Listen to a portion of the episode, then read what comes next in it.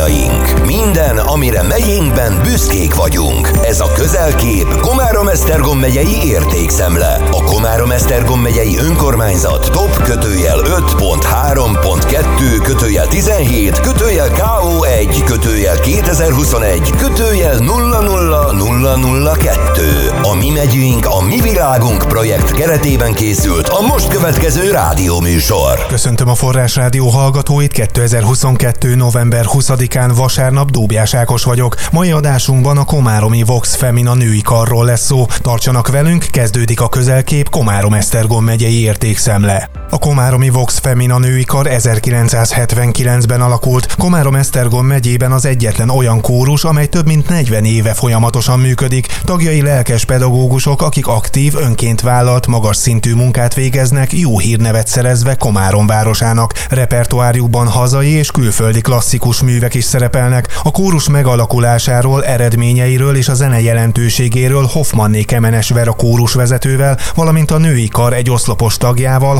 Harasztiné Bencsik Zsuzsannával beszélgettünk. A kórus 1979. januárjában keletkezett Pirityiné Margitkának az inspirációjára, és ő maga gondolta azt, hogy igenis fogjuk össze a pedagógusokat, és vegyenek részt hetente egyszer olyan éneklésben, ami fejleszti a hangszálak működését, hogy egy kicsit jobban benne legyenek a mindennapi éneklésben. Na most ez egy nagyon sikeres program volt az elején. 79. szeptemberétől kerültem ide Komáromba. Azóta megállás nélkül a keddek azok a mieink. Ez a kórus egy óriási család. Nagy szeretettel, nagy odafigyeléssel, és nem tudjuk igazából abba hagyni.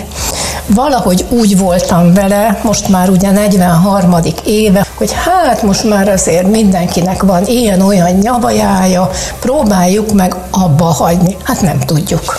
Nem tudjuk, a ked este az ked este. A beszélgetés során megtudhattam azt is, hogy a női kar egy külföldi megmérettetésen ezüst diplomát is szerzett. Egyik ilyen nagy erőpróbánk az a Riva del Gardai fesztiválon való részvétel volt, hát az idejét nem tudom. Hát nagyon szépen énekelt a csapat. Egy század hiány lettünk ezüst diplomások úgy, hogy a zsűriben nem volt magyar zsűritag. Aztán voltak régebben ezek az országos minősítők, amiben aztán többször is részt vettünk, voltunk a győri versenyen, voltunk itt is házon belül a Városháza dísztermében. Egy biztos, fontos, hogy ezek a minősítő hangversenyek összehasonlítási alapot adnak arra, hogy hol tartunk a többiekhez képest. Voltunk fesztiválkórus, ez egy magas színvonal már, vagy egy magas kategória, fesztiválkórus diplomával, ilyent is elértünk annak idején.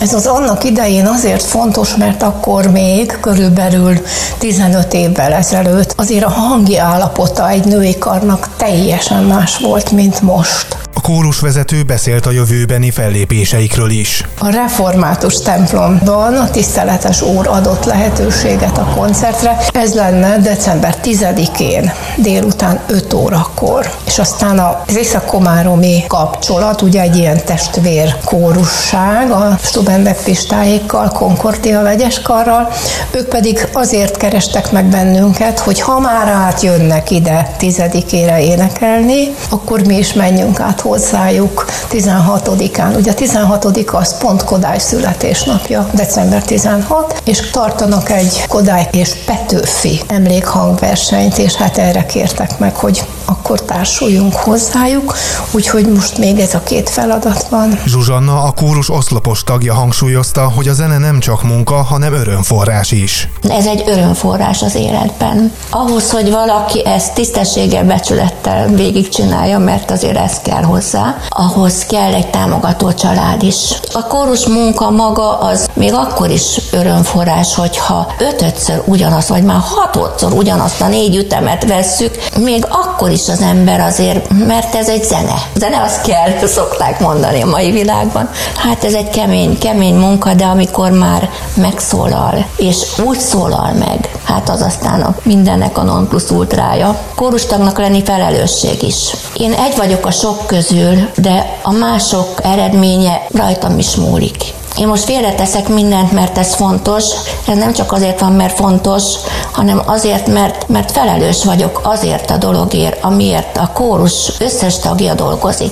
Ez egy felelős magatartás, amire szükség van ahhoz, hogy egy kórus jól működjön. A Komáromi Vox Femina női kar több mint 40 éves áldozatos munkájával folyamatosan öregbíti megyénk hírnevét, terveik között elsősorban a további örömteli együtténeklés, valamint a színvonalas kórus muzsikán keresztül a komoly zene további népszerűsítése szerepel. Ez volt a közelkép Komárom Esztergom megyei értékszemleadása 2022. november 20-án itt a Forrás Rádióban. Köszönöm, hogy ma is minket hallgatnak, búcsúzik a műsorvezető Dóbjás Ákos.